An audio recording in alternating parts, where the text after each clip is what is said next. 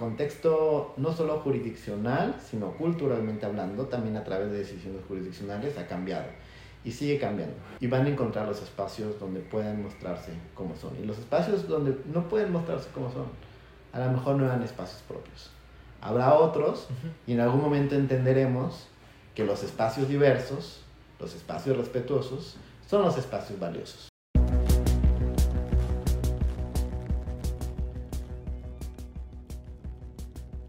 Bienvenidas y bienvenidos al primer episodio de 2023 de Upstanders. Durante esta temporada hemos analizado el papel de las Cortes Federales en democracias constitucionales como México y Estados Unidos. Hemos debatido lo que está ocurriendo en las Cortes desde diferentes perspectivas y nos hemos sentado a platicar con expertas y expertos. Desde el gremio periodístico, Linda Greenhouse nos explicó lo que ocurre en la Corte Suprema de Estados Unidos. También conversamos con el ministro en retiro, José Ramón Cosío Díaz, sobre su experiencia dentro de la Corte y desde una perspectiva académica, platicamos con la profesora Amanda Tyler sobre Ruth Bader Ginsburg, una de las juezas más importantes en la lucha por la equidad de género en Estados Unidos. Justo hablando de esto, hace unos días la Suprema Corte Mexicana hizo historia al elegir a la primera mujer presidenta de este tribunal, la ministra Norma Lucía Piña Hernández. Este hecho me parece sumamente relevante porque representa un paso más en la lucha por la igualdad y un momento que visibiliza el papel de las mujeres en espacios de toma de decisiones. En esta ocasión vamos a conocer más sobre el equipo de trabajo detrás de las figuras de ministras y ministros de la Suprema Corte de Justicia de la Nación. Para esto, tuvimos el honor de conversar con Juan Jaime González Varas, quien es coordinador de la ponencia de la ministra Margarita Ríos Farjat. Esta es una de las conversaciones más interesantes que he tenido porque además de escuchar sobre el trabajo de la ponencia, tuvimos la oportunidad de conocer la perspectiva de Juan Jaime con relación a la importancia de estudiar el derecho como un fenómeno multidisciplinario, y además conocimos la historia personal de un abogado que pertenece a la comunidad LGBT en México y que ha logrado ver la transformación de espacios cada vez más inclusivos y diversos. Esta entrevista se realizó en colaboración con Revista Abogacía y su transcripción será publicada en breve. De igual manera les ofrezco una disculpa porque lamentablemente el día que fuimos a la corte había lo que algunos llaman una turba enardecida y se escuchan gritos de la calle, pero aún así se puede oír la entrevista sin problema. Sin más preámbulo, nuestra conversación con Juan Jaime González Varas.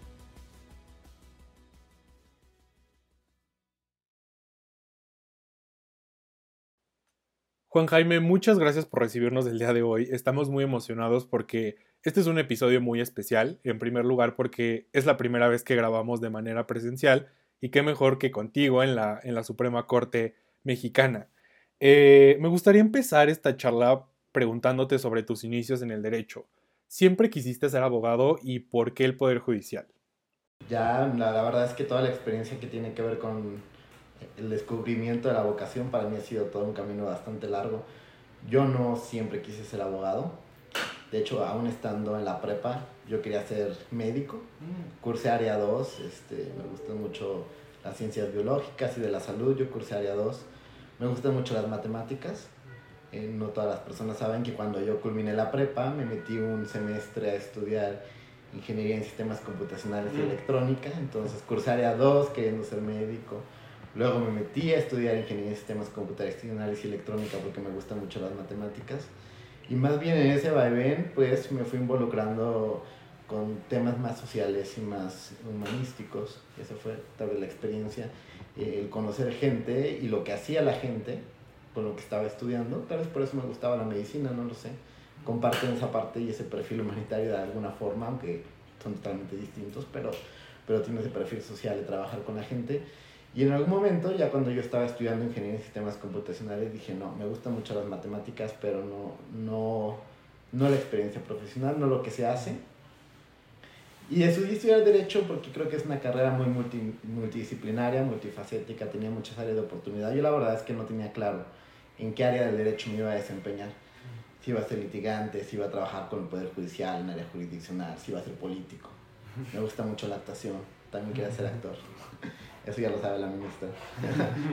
este, pero eh, lo la, la, elegí por eso, por esas dos cosas principalmente. Por el perfil social, ¿no? Eh, las ciencias sociales al final estar cerca de la gente, abonando a la sociedad, construyendo, un Estado de Derecho. Eso me gusta muchísimo, aportar algo. Y por otra parte, porque la vi como una puerta de entrada a las ciencias sociales, definitivamente.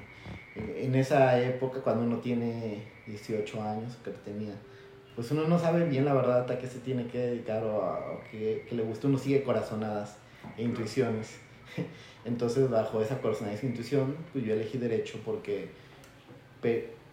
creí, creí bien, creo, porque ahora me gusta muchísimo, que con esa carrera yo iba a poder eh, moverme después en, el ámbito de las ciencias sociales, ¿no? a la política o a el área jurisdiccional o a ser litigante, yo no sabía muy bien. Y cuando entré el primer semestre, la verdad es que luego, luego sentí que encajé. Dije, sí, esa, esa misma corazonada, esa misma intuición, la sientes cuando estás donde tienes que estar.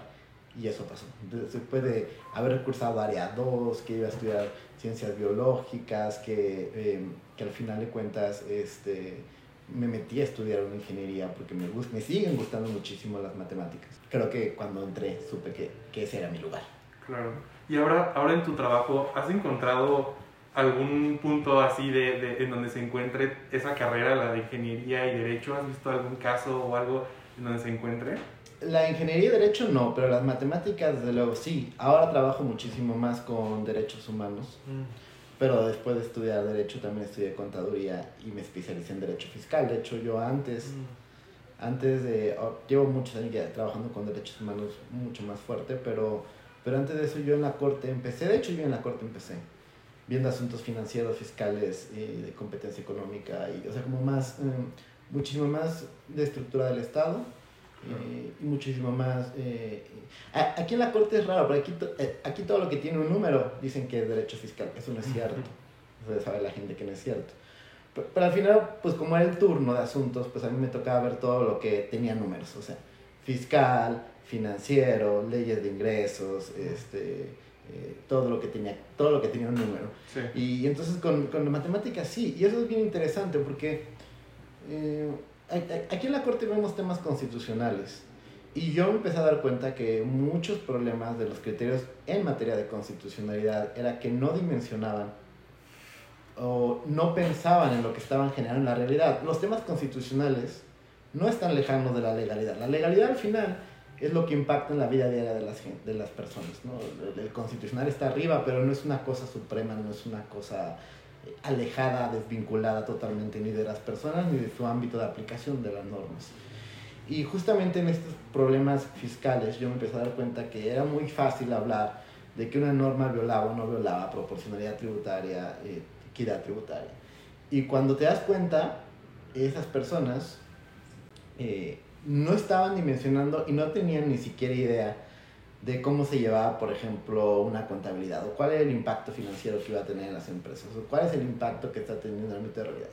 Y cómo entonces evaluar desde el ámbito de constitucional la proporcionalidad de una medida si no sabemos qué es lo que estamos haciendo. Entonces, esa parte me ayudó muchísimo, meterme a escarbar y aprender. Tanto que antes de estudiar contaduría estudié eh, una especialidad en impuestos para contadores, no para abogados, para contadores porque justamente yo quería ver precisamente cuál era el impacto de las decisiones jurisdiccionales, más bien en la vida a vida. Y esto lo vi desde luego desde la perspectiva de las matemáticas y de, la perspectiva del derecho fiscal, pero esto no es ajeno tampoco al tema de los derechos humanos, ni tampoco al tema de los criterios jurisdiccionales en general. La Corte, la corte tiene que aprender, eh, y está aprendiendo, lo está haciendo bien, eh, a diferencia de hace muchos años.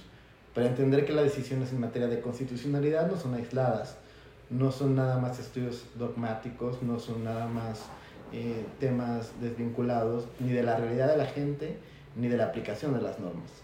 Entonces, ahí donde lo claro. aplicado. Justo, y creo que desde que hablaste que crees que el derecho es como algo multidisciplinario, me sorprendió, porque creo que hemos entrevistado a, gente más adulta, a gente que, que ha estado en el derecho más tiempo, y creo que es todavía común encontrar perfiles cerrados que no les gusta como ver al derecho conviviendo con otras disciplinas, ¿no? Y, con, otras, eh, con otro tipo de, de, cosas que no sean de abogados, ¿no? Y a mí me gustaría preguntarte, o sea, más bien, si tú crees que esta perspectiva ha cambiado desde, tu, desde que entraste como estudiante de Derecho, ahora que lo ves, lo mencionaste en la Corte, pero ¿cómo has visto este cambio de paradigma a poder ver al derecho como algo más dinámico. En, en el CIDE lo, lo, llamamos el derecho en acción, ¿no? Correcto. Entonces, ¿cuál sería tu perspectiva? Ha cambiado y debe seguir cambiando. De hecho, eh, yo empecé mi carrera profesional trabajando en un instituto de investigación, pero yo trabajaba en el área de derecho a la información, transparencia y corrupción. Y en realidad lo primero que hacíamos, siendo abogados, aparte de hacer asesoría legislativa, nosotros trabajábamos en aquel entonces con la implementación de las leyes en materia de transparencia y acceso a la información, pero yo trabajé mucho con periodistas eh, en materia de comunicación. Era enseñarles a utilizar las herramientas jurisdiccionales para poder generar contenidos con un sustento periodístico al momento de emitir sus notas, ¿no? Y el lenguaje que deben utilizar y la manera de comunicar a la gente. Eh, se aprende de las dos partes. También el abogado tiene que aprender a comunicar de una manera sencilla. Las sentencias no tienen que ser ya, eh, pues esas cosas incomprensibles que casi casi solo son para abogados. Aquí en la ponencia de la ministra Ríos Farjate ya tiene un compromiso muy fuerte con la justicia abierta, ya lo ha dicho en, en muchos foros. Y parte de mi labor de coordinador pues es respetar sus principios de justicia abierta y eso es sumamente difícil.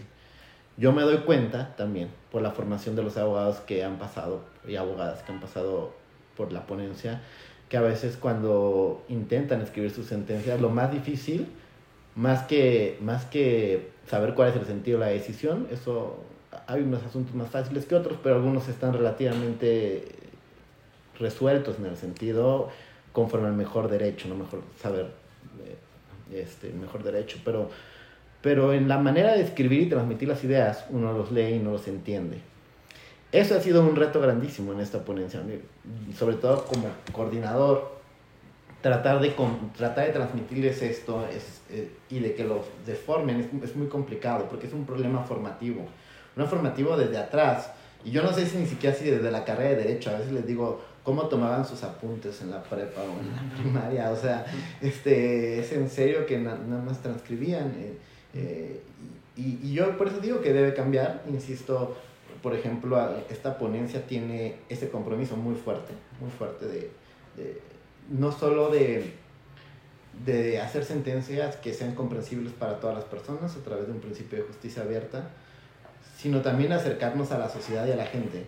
Hemos tenido aquí la posibilidad de colaborar, no sé si la palabra es la colaboración, pero sí de escuchar, tanto a autoridades como a sociedad civil. Por ejemplo, tenemos muchos amparos que están, desde luego, bajo una perspectiva de litigio estratégico, abordadas por sociedad civil. Y, y, y no saben lo enriquecedor que ha sido en esas sentencias que además, eh, a través del proyecto que es publicado, como ustedes saben, conforme a la ley de amparo un poco antes, lo ven tanto autoridad como sociedad civil y ya sea que se acerquen, que se les dé audiencia o que generen memos, documentos, amigos, como ustedes quieran que sea el acercamiento, hemos tenido mesas de diálogo. Eh, escucharles, tanto la ministra como yo, en, en, los efectos que estamos generando. Es decir, tanto por exceso como por defecto, escuchas tanto a la parte peticionaria como a la autoridad. Eh, la idea aquí es siempre sacar mejores resoluciones en pro de la justicia. Pero cuando no escuchas, cuando no tienes este acercamiento eh, multidisciplinario, incluso social, de perspectiva de psicología social, eh, de mucha política pública, la ministra tiene un doctorado en política pública, lo entiende muy bien, este, eh, si no tienes este acercamiento multidisciplinario, generas justamente decisiones que pueden ser o incomprensibles o pueden ser insípidas o pueden ser eh, defectuosas. Cuando digo defectuosas lo digo con el mayor los respetos, en el sentido de que a lo mejor se pudo haber hecho más y no se hizo, o se hicieron cosas que ni siquiera se había pensado en cuál era la trascendencia de la decisión judicial. Eh, y cuando digo no se había pensado, eh, me refiero a que puedes generar desajustes, incluso no voluntariamente. O sea, tú puedes tener un efecto en la realidad a través de la decisión judicial, eso siempre es lo que es. Y a veces que puedes tener, obviamente, efecto, quieres un efecto en la realidad, eso está, está muy bien. Pero ese efecto tiene que ser pensado y razonado. Cuando los efectos no son los que tú querías a través de la sentencia, la sentencia es defectuosa. De alguna forma, de alguna perspectiva. Porque entonces estás generando algo que tú ni siquiera querías generar con la decisión judicial. Y eso pasa.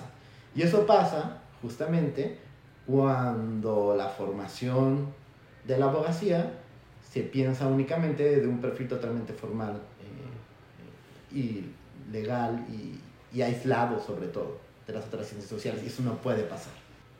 Tanto la ministra, creo que sí tiene un perfil multidisciplinario, ¿no? O incluso de donde viene, o sea, no solo digamos en la formación académica, porque incluso eh, tiene una relación con el arte, con la poesía. Es correcto. Tenemos ella y una relación con el arte. Ah, bueno, eso funcionamos como muy buen equipo de trabajo. Antes después les cuento, pero fui bailarín y quería ser actor y ella poeta.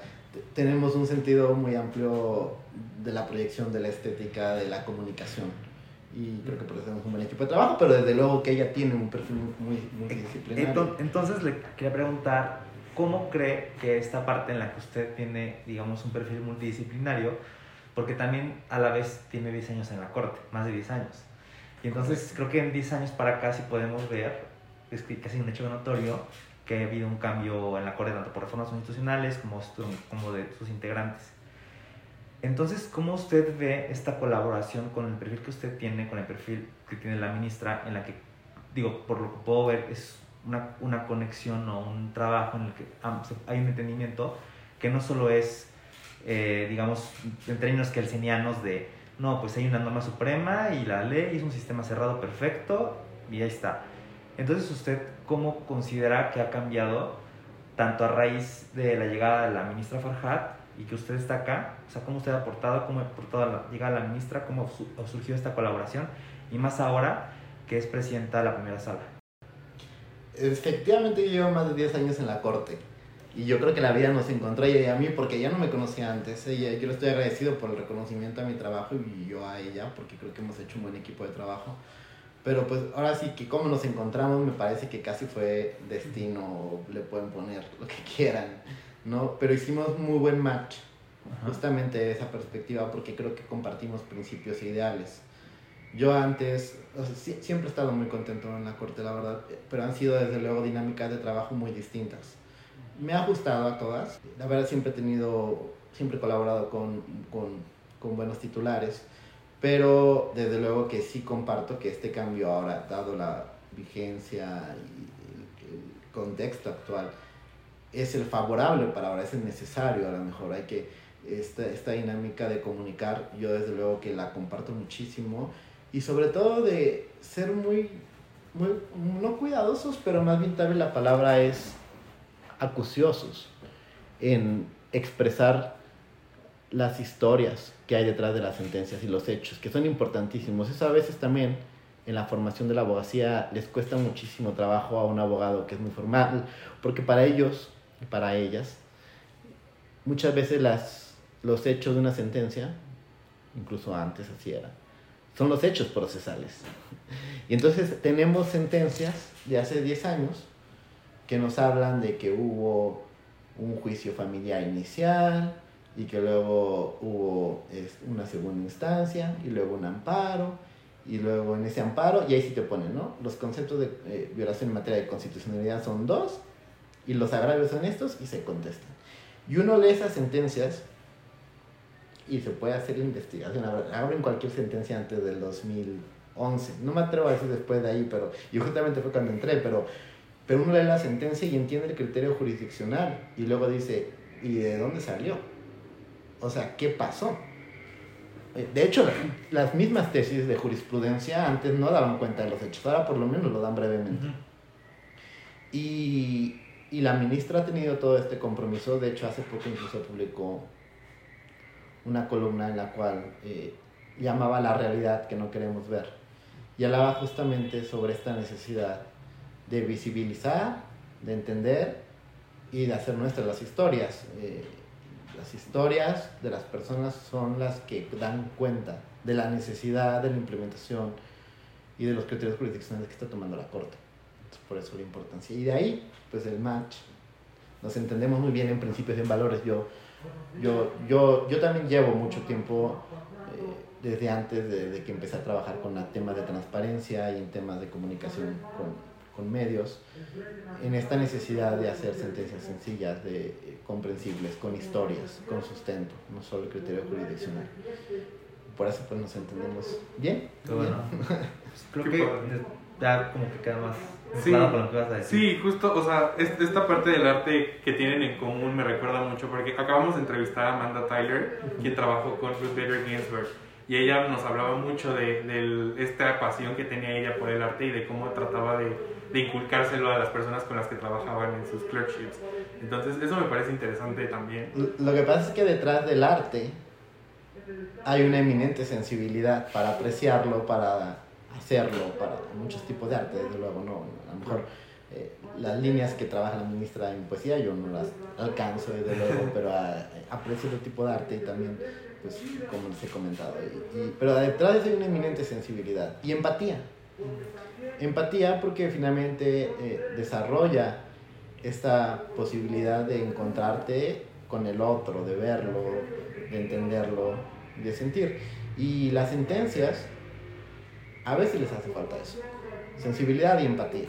Entonces, eh, sí, desde luego creo que esta parte es un toque muy importante.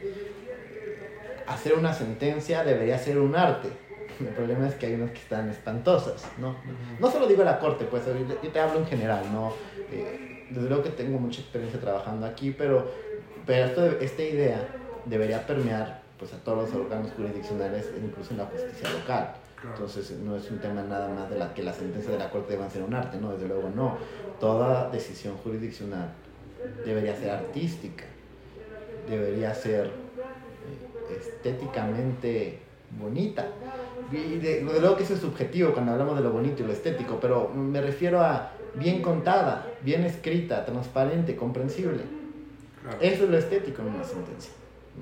No párrafos de una hoja completa sin un punto y seguido, eh, palabras que nadie entiende, que ni la gente entiende, una sentencia que no puede entender la gente, por lo menos en los hechos, no es una buena sentencia.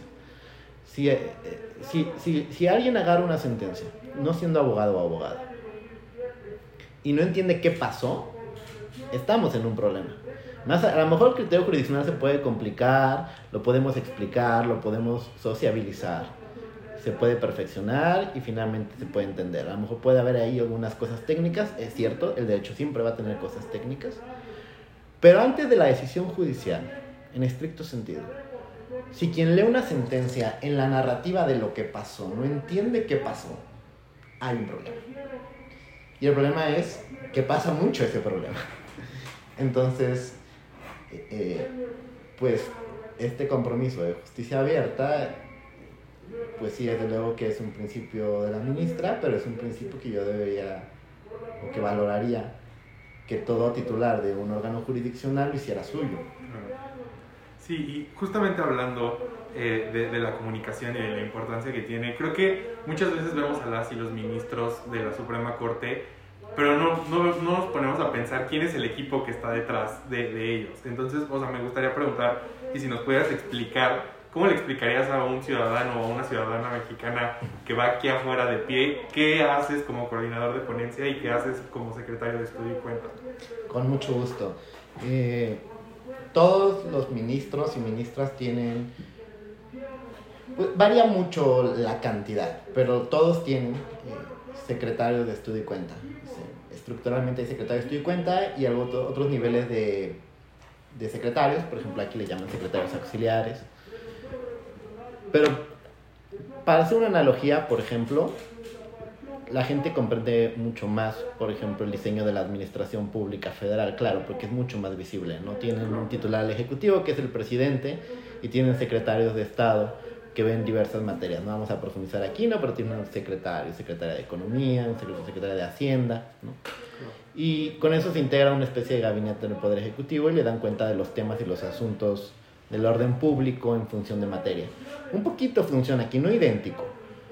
Eh, claro, eh, la presidencia también tiene eh, un jefe de presidencia o un coordinador de asesores, depende de cuál sea la estructura, ¿no? que finalmente también coordina y ve.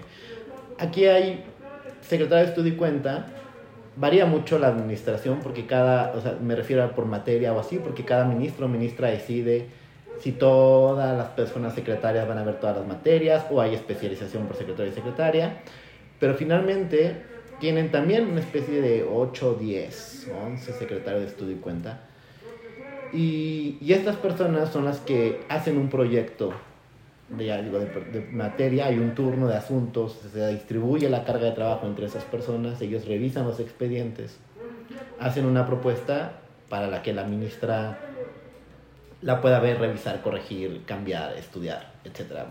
Ahí la dinámica varía.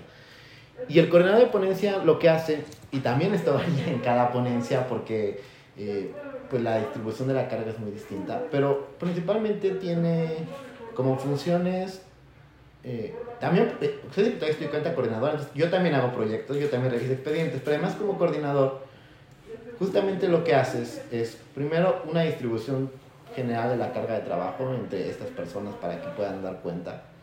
Eh, administras, listas, pero sobre todo cuidas los principios y los valores elementales de la titular, que la administra. Justamente lo que les digo aquí, aquí me, a mí me entregan los secretarios los proyectos y yo no puedo pasarle a la ministra algo para su revisión, soy una especie de filtro, si yo sé que no está bajo sus estándares. No, si yo veo algo que está mal escrito, que no es claro, pues yo lo tengo que regresar antes de quitarle el tiempo a la ministra que tiene poco, porque tiene muchísimo trabajo. Entonces, hago una especie de administración de trabajo, una especie de filtro, y bueno, coordinamos muchísimas cosas. La idea de que se comuniquen los criterios, se comuniquen las sentencias, estar al pendiente, acompañar, es un acompañamiento. Al final las decisiones jurisdiccionales son de los ministros o las ministras, son quienes emiten los criterios, quienes deciden las cosas. Pero la labor de un coordinador, yo creo que es eso, es una labor de acompañamiento en, en la discusión. Yo estoy aquí, tengo toda la información, eh, es muchísima información, entonces hay veces que la información no está a la velocidad que se requiere, entonces me pregunta rápido y, recuerdo y ya se acuerda, ¿no? Ya, ella sigue. Eh, pero es un poquito de acompañamiento tanto en la distribución del trabajo, en el filtro de las cosas y también en la discusión de los asuntos, tanto en pleno como en sala.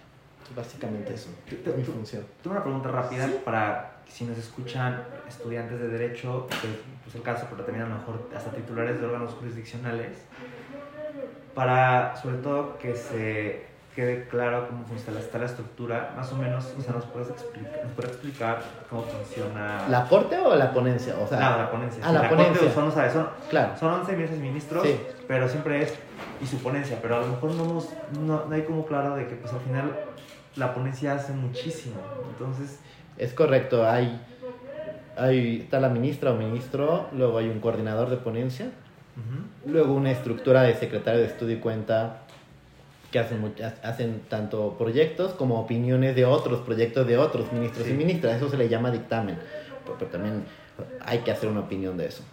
Luego tenemos abajo secretarios adjuntos, secretarios auxiliares, que también son secretarios formados, pero por la distribución de que trabajo a lo mejor ven asuntos menos complicados o un poquito más sencillos, eso es una cuestión de turno, pero, pero también son secretarios y secretarias formados. Y abajo todavía hay una base muy grande de personal operativo que apoya con muchísimas cosas, de, también revisar expedientes, incluso redactar algunas cuestiones. Ahí es donde uno empieza su formación como secretario, secretaria, como se le llama oficial judicial, en Argodex se le llama profesional operativo, pero finalmente es personal que amplía un poquito y que nos ayuda con muchísimas cosas. Yo cuando entré a la corte, justamente entré con un cargo operativo, la presidencia del 2011, básicamente. básicamente, y somos cerca de 70 personas. Ok, pero te tocó, o sea, desde la 293, justamente de la... Sí, yo entré, yo entré en la presidencia del ministro Silva Mesa, justamente, con él, en enero de 2011 y me tocó toda la discusión. Entré justamente en el marco de la reforma en materia de derechos humanos y la expedición de una nueva ley de amparo con todo este boom justamente de cambio legislativo, constitucional, legislativo y de entendimiento incluso cultural de los derechos humanos. Sí, justo hablando de, de, la deliberación que hacen los jueces y las juezas, eh, las ministras, perdón. Eh, algo que hablábamos con Linda Greenhouse hace poquito que le entrevistamos también es de que en Estados Unidos eh, había como mucha pues polémica o conversación sobre la grabación de, de, estas sesiones, ¿no? Aquí en México lo que le contaba era que pues este, se, se, transmiten y están en vivo y están hablando los jueces Pero también otro aspecto del, del, que hablábamos es que muchas veces leen discursos que ya están prescritos y que, pues, o sea, como que está muy arreglada la discusión. Eh, y a mí me gustaría preguntarte cuál es tu perspectiva sobre esto. ¿Crees que esto eh, sí fomenta la transparencia en, en, nuestra ciudadanía, que tengan acceso a este tipo de conversaciones y qué tan eh, pues benéfico es para eh, no solamente para el Estado de Derecho, sino también en términos de comunicación social, eh, que, nos comentabas que también tienes experiencia. Las, las sesiones, por ejemplo, las del Pleno, las que son públicas. Sí. Mire, yo honestamente eso siempre eh, lo he pensado, porque aparte siempre soy una persona muy comprometida con la transparencia, pero yo creo que la manera, la, el televisar las sesiones públicas no es la parte más importante de la transparencia hablando de sentencias. Lo diría así, en ese sentido. No es la parte más importante. No quiero decir que no, porque que no abona nada, porque pues ya hay un camino andado, a lo mejor hay gente que ya sincroniza, ve, aprende. Pero no es la parte más importante, porque la transparencia en una decisión judicial tiene que ver con el producto final después de la deliberación. Eh, al final de cuentas, tiene que ver con lo pues sí, con los principios mismos de la justicia, ya cuando lees la sentencia, que sea objetiva, imparcial, que esté bien fundamentada, motivada, que justamente sea entendible, que sea clara, que sea... Porque es un órgano colegiado y, y no siempre se va a entender a través de, o sea, no, no siempre la discusión televisada genera los mejores espacios de debate, a través de debate, ¿no? de confianza. Entonces yo creo que más bien, yo creo que lo elemental de la transparencia es permitir el debate entre las personas que integran el órgano colegiado a partir del producto final. Entonces creo que, la, creo que lo elemental de la transparencia en una ejecutoria es la sentencia. No, insisto, no quiero decir que, que, que no abonen la, la, las, las sesiones televisadas, pero creo que no es la parte más importante. Y en el tema de la sociabilización, ese sí es muy importante, pero ese es un tema que viene después del ejecutorio. O sea, la sociabilización del criterio jurisdiccional no tiene que ver tanto con, con la discusión que se dio televisada, sino más bien el entender la decisión judicial como órgano colegiado tiene que ver una vez emitida la sentencia. Y ahí sí es muy importante la comunicación la comunicación del criterio jurisdiccional a través de la propia claridad que pueda tener la sentencia, pero a través de los medios que sean, los comunicados, este, los medios de comunicación, las difusiones. Esto, esto sí es importante, yo sí, yo sí soy y sí creo en la necesidad de sociabilizar los criterios jurisdiccionales una vez emitidos, pero eh, es un trabajo posterior, ¿no? Al final de cuentas, el escuchar una deliberación pública en función de una sentencia pueden no dejar tampoco claridad el resultado y el resultado debe ser el ejecutor. Entonces yo te diría así. Creo que puede tener un punto, puede abonar la, la, sociedad cada vez está más comprometida y se mete a escuchar ese tipo de temas. Mi mamá ya sigue el canal judicial y se pone a escuchar. Las, mi mamá no es abogada pero de pone a escuchar ya las sesiones del pleno y hasta me comentan, ¿no? Pero, pero sí creo que puede abonar en muchos aspectos tal vez, pero no es el, no es, no es el eje central de la transparencia de la decisión judicial. Okay. Eso sí estoy seguro. Perfecto. Primera sala, segunda sala o segunda sala, digamos en términos de lo que ya, porque entiendo que ustedes estuvo en ambas, le gusta administrativo, pero primera sala como que luego no es tan administrativo. Y también, bueno, en principio, en principio no es y también eh, discusiones en, en, salas o en pleno, como cuál le gustan más. Y, este, en ese sentido, ya dando más, si se puede, título personal, usted, eh, creo que hay un caso que, que ocurre con, con, las, vamos a decirle, minorías, de ya sea eh, LGBT, género, que hay un efecto inhibitorio en estudiar derecho. Entonces, o sea, sé casos que son personas igual LGBT más que uno o dos semestres tienen una experiencia laboral, por supuesto no es en un entorno como la corte, donde dicen creo que no voy a poder ser yo siendo abogada, abogado, abogada. Y creo que es un problema que, a pesar de todos los avances que hay, sigue, sigue aún. Entonces, no sé si usted nos podría comentar algo a manera de que uno puede exteriorizar o puede ser como desea ser sin que ello repercuta en tu desempeño laboral, a una manera de decir como que la vida mejora o que hay un mejoramiento y si usted puede compartir como quizás en la universidad una perspectiva, después cuando ingresó a la corte una perspectiva y actualmente que pues, tiene un rango digamos jerárquico y importante dentro de este, de este órgano, ¿qué pudiera opinar? O sea, ¿qué pudiera decirle a, a quienes pudieran escuchar o que usted le hubiera gustado escuchar o leer cuando estaba estudiando, cuando estaba empezando a trabajar? Bueno, si son tres, y son distintas las preguntas. Sí, la, sí. la segunda es, de hecho, más larga. Te voy a contestar la primera primero. Sí, por favor. Creo que está corta. Sí. Eh, la dinámica de ambas salas es muy distinta, tanto desde la función de administración de la Secretaría de Acuerdo de una u otra, pero son maneras distintas de trabajo, no hay mejor una que otra. La verdad es que he disfrutado mi paso. Llevo ahora en este camino por la Corte, he tocado pues cuatro años en presidencia, básicamente vi puros debates de pleno cuando estuve por ahí del 2011.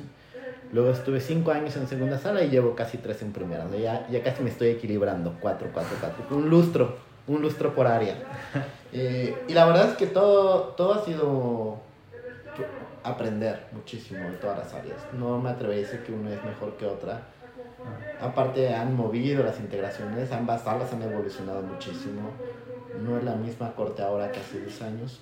Eh, creo que han eficientado mucho el trabajo las discusiones se han profundizado, los temas se han complejizado. Esto no es un tema de la corte, es un tema de la sociedad, del litigio, eh, pero he disfrutado ambas. Además, llevo ya un rato que no estoy en la segunda sala, pero sí tengo, sí tengo una preferencia temática, pero eso es un tema de vocación. Sí tengo una preferencia temática por el derecho administrativo, eso no lo voy a negar. Pero aquí en la primera sala también vemos derecho administrativo y he encontrado temas interesantísimos en materia penal y civil. Estoy aprendiendo muchísimo. Eh, pero, y, aparte finalmente el derecho administrativo como vincula mucho con derechos humanos, sobre todo en materia de derechos económicos, sociales y culturales, pues ambas salas lo resuelven. Eh, a mí me gusta, me gusta, me gusta el trabajo en la sala porque el trabajo en la sala es muy dinámico, es muy rápido, es muy ves muchos temas muy rápido, hay que estar pendiente de todo. El pleno es, tiene un ritmo un poco más lento, también más organizado. O sea, más organizado no porque no que la sala, me refiero a que puedes administrar muchísimo más los tiempos de trabajo. Las listas de plenos están publicadas y, y, ya más o menos sabes cuál es el esquema de lo que se va a discutir en el mes. Entonces, la administración del trabajo interno es relativamente más sencilla. Yo puedo tener las cosas listas con muchísima más anticipación que en sala. En sala el ritmo de trabajo es rapidísimo. Entonces, es desgastante y estresante, pero también muy emocionante. Entonces, ya y se aprende muchísimo. Se aprende muchísimo hasta responder rápido, leer rápido, resolver rápido. Y la otra pregunta, que es muy importante. Y te contesto también, o sea, desde luego desde la experiencia personal, pero de experiencia personal retroactivamente. Yo en algún momento, cuando estudié la licenciatura en Derecho, eh, tuve cuando menos dos profesores, y los recuerdo muy bien, que eran magistrados federales. Y esos magistrados federales claramente dijeron con todas sus letras que una persona homosexual no podía ser juzgador. Porque estaba vedada en sus sentidos. Así. Con esas letras. Y eran magistrados federales. La verdad es que siempre he sido una... Se involucran desde luego muchos temas. Muchos temas al momento de enfrentar la vida y muchos son, tienen que ver con personalidad y vocación. Yo soy una persona que nunca se ha dejado del mundo. Eh, pero claramente es un tema que duele y afecta. Una cosa es que uno siga pues, por el camino esforzándose. Y, y, otra cosa es que mentiría si dijera que los comentarios de estos dos profesores universitarios, magistrados federales del Poder Judicial, no me lastimaron. Y no dije nada, claramente. En la universidad me callé. Y pues uno continuó. Y uno agarra fuerzas pues para entender que, que habrá un momento para hablar, para poder hablar, un poco de esperanza. Y claro, estamos hablando por ahí de 2007, 2008. Eh, Yo- ahí no era una persona que se identificaba abiertamente con la comunidad, aunque claramente era, pero no había comentado casi nada. Entiendo mucho la pregunta de la perspectiva de que puede preocupar, uno no se puede mostrar como es, uno no puede llegar a ser, uno oculta muchas cosas porque, como también lo he dicho en otras ocasiones, en aquel entonces hablar de la orientación eh, sexual o de la identidad de género personal en un contexto legal era casi un suicidio profesional. Uno hacía un ejercicio de ponderación sobre si mostrarse como se es o seguir un desempeño profesional aceptable o quedar vetado. Lamentablemente así era. Y yo no decía nada. Mi primer, mi primer terapia, que así le llamo yo, fue estudiar una maestría en Derechos Humanos. Eh, Fue hasta ese entonces cuando uno lo empezó a construir, o sea, cuando estudiamos derechos humanos, de la perspectiva de los derechos humanos, en el contexto del 2011, entrando a la Corte de Más, no, este, fue cuando dije, no, esto no puede ser, está siendo doblemente inconsistente, está siendo doblemente inconsistente con quién eres, pero también con lo que defiendes, o sea, no Claro. puede ser así.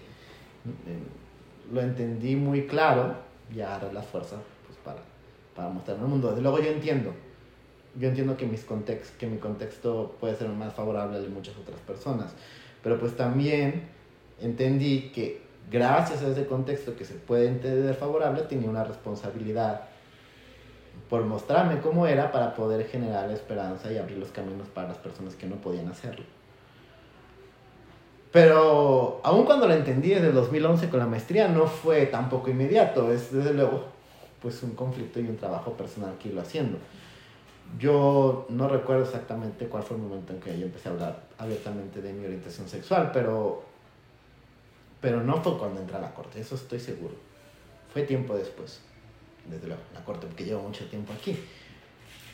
Pero en ese camino también, pues ha sido un cambio cultural, ¿no? Eh, De reforma de derechos humanos, interno también. Yo creo que internamente también la corte, o sea, los titulares, personas que aquí, pues, es- claramente la corte no puede ser inconsistente eh, entre lo que defiende, lo que proyecta y, la, calidad de vida de las personas que trabajamos aquí y la manera de ser aquí. Entonces, pues, creo que culturalmente también, internamente, las personas que trabajan aquí fueron abriéndose a la diversidad y al respeto.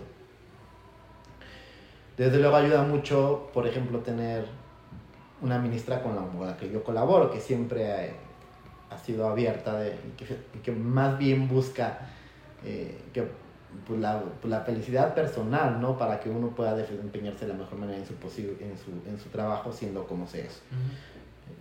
Yo ahora eh, no solo me siento contento y feliz, sino que me siento pleno, mostrándome cómo soy, donde estoy, con lo que hago, con la confianza que además le tengo a una ministra como con la que colaboro. Y por eso también la responsabilidad de pues, seguir abriendo los espacios. Y como mensaje pues para aquellas personas que están dudosas de estudiarlo, pues que, les, pues, no, que no duden de eso. Eh, eh, nadie está obligado a, como coloquialmente se dice, salir del closet. Nadie debería, o sea, todos deberían tener la posibilidad de hacerlo cuando lo quieran hacer. Yo entiendo que eso no se puede.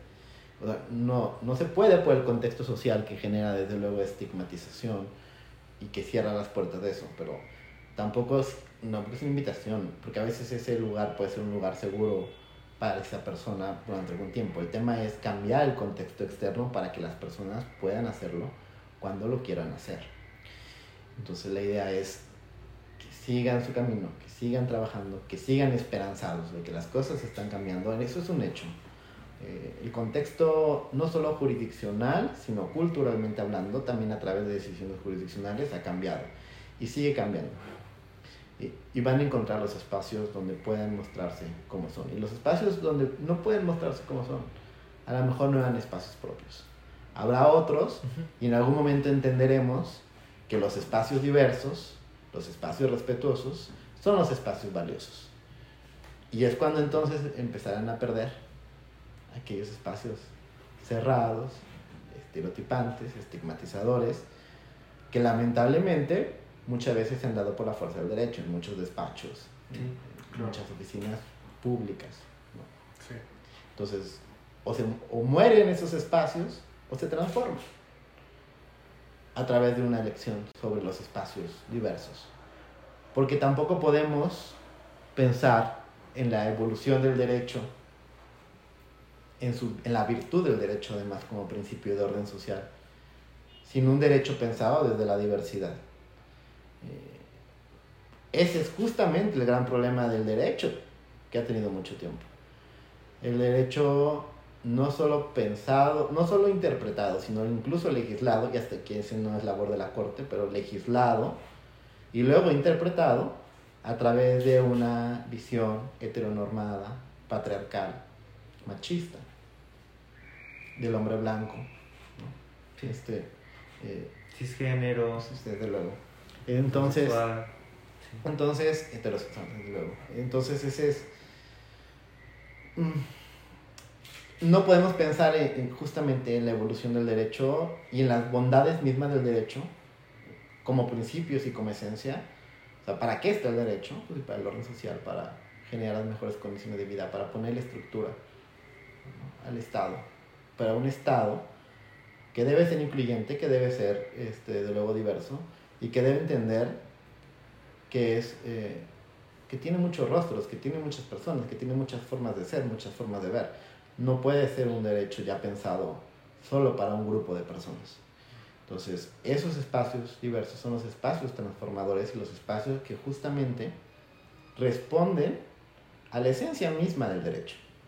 Entonces, hay que transformar los espacios, transformar la manera de entender, de aprender y de enseñar el derecho, desde luego. Por eso empezaba yo contando mi anécdota a través de, de estos dos profesores. Que este, ahora pienso, estaban en- había una gran responsabilidad en lo que estaban diciendo y estaban enseñando derecho, ni siquiera estaban enseñando ingeniería. Mm. Estaban hablando de derechos de las personas. No eran derechos humanos, pero eran derechos de las personas. Y tenían una visión limitada del derecho. De quién podía aplicarlo y de quién podía interpretarlo. Claro, eh, es una transformación cultural, a lo mejor no... eh, es una transformación que tiene que permear también a la manera de ver las cosas y de entenderlo, pero, pero estas personas estaban formando a otras personas. Y claro, dentro de ese grupo de personas podíamos saber quiénes eh, nos sentimos afectados, pero quien no se sintió afectado, porque a lo mejor no, no estaba, genera, estaba teniendo una carga de una persona que le estaba transmitiendo la enseñanza bajo principios completamente estereotipados. E incluso, bueno, claro, la, la otra persona podría ser muy crítica y podría decir, no, esto no lo comparto, no puedo ver. Pero también podrá haber quien recibe la información como la recibe de cualquier profesor universitario y la está recibiendo bajo criterios abiertamente discriminatorios. Entonces es un problema. Pero la invitación es esa, a transformar los espacios con mucha fuerza. Ahora estoy aquí y es un gusto poder estar aquí. Porque también es un espacio transformador y en una ponencia que tiene todo ese compromiso por hacerlo. Claro. Y ya para cerrar, me gustaría preguntarte, ¿cuál es pues la, la lección o algo que hayas aprendido de trabajar con la, con la ministra que haya cambiado tu perspectiva o que haya pues transformado la forma en la que ves eh, el mundo, no solo del derecho, sino también a nivel personal? O más bien, o puede ser a nivel personal. Sí, desde luego. Yo, aun cuando siempre hemos compartido la visión de ver muchas cosas como se los he adelantado, sí me, ha, sí, sí, he transfor- sí me he transformado, sí he mejorado, sí me he visto, he tenido más cuidado en la sensibilidad de ver que las cosas, digo, también como coordinador ah, veo muchas cosas, ¿no? Entonces me ha transformado en esta parte de, eh, de no perder de vista nunca las historias, la narrativa que está pasando atrás. La ministra es mm, muy acuciosa. Siempre hay veces que incluso cuando yo presento algún, se presenta algún proyecto, siempre me dice, ¿y qué pasó aquí? ¿No? Y yo digo, tiene razón, ¿qué pasó aquí? O sea, bueno, no, a- a- aun cuando la narrativa está, digamos, ya bien bajo los estándares de la ponencia, encuentra cosas, ¿no? Entonces Claro. siempre tenemos esta curiosidad por tener muy claro qué está pasando y buscar. Un claro ejemplo es que muchos amparos directos en revisión, a veces aquí se fallaban solo en constitucionalidad de normas, y entonces el expediente se integraba únicamente, voy a tratar de ser más sencillo para la gente que nos escucha, pero por dos, por dos cuadernillos, o sea, por dos expedientes, por dos, dos bloques de papeles, por ponerlo así muy sencillo, donde uno solo estaba la demanda de amparo y en el otro estaba el recurso de lo que se estaban quejando sobre lo que se decía en la demanda de amparo y la sentencia del tribunal colegiado. Esto implica que no, no, no, siempre teníamos el juicio principal. El juicio principal es donde casi siempre viene la historia de vida, porque ahí vienen las cuestiones probatorias, las cuestiones que generalmente la Corte ha visto de legalidad, pero ahí se va mucha información de la narrativa del caso que estamos resolviendo. Eh, y ahora generalmente integramos los expedientes inclusive con el juicio principal. En el mejor de los casos hay veces que la demanda de amparo transcribía muchas cosas del juicio de origen. Y sí es cierto que no siempre es necesario para resolver la constitucionalidad de una norma, pero siempre es necesario para entender la historia de la sentencia. Porque ahí es donde está todo, ahí es donde empieza todo. Y, y sí parece casi hasta sorprendente ahora entender que se resolvían cosas sin entender ni siquiera dónde empezaron. Pero pasa. Eh, eso me ha cambiado mucho y desde luego que en el plano personal, pues soy una persona que ahora tiene mucha confianza en lo que hace. Me siento muy pleno en el lugar donde trabajo haciendo lo que hago, siendo como soy, mostrándome como soy al mundo y con la tranquilidad de que hago un buen equipo con ella y que puedo ser yo ella sabe que siempre voy a ser yo. porque el momento en que no pueda, porque ya ni un paso atrás. Claro. En el, paso, en el momento en que yo ya no pueda ser yo, ese no será mi lugar de trabajo. Claro. Porque ya he luchado mucho por ello. Claro. Juan, muchísimas gracias por, por, acompañarnos y por abrir este espacio. Muchísimas gracias. Gracias. Y por la historia, la verdad es que creo, que creo que luego es mucho más, no sé si diría sencillo después de que pasa tiempo, pero siento que cuando uno cuenta cosas así, pues, luego se puede ser muy doloroso contarlo digamos, si pasa al mes, a la semana. Y sigue siendo, yo creo que al paso de los años, a lo mejor más fácil de contar, ¿no? Pero, sí, es más fácil. Pero es complicado y gracias por eso. Sí, sí, sí.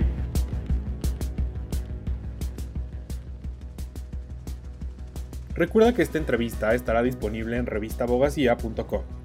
En el próximo episodio conoceremos la trayectoria y la historia de Salma Luevan, la primera legisladora trans en la Cámara de Diputados de México.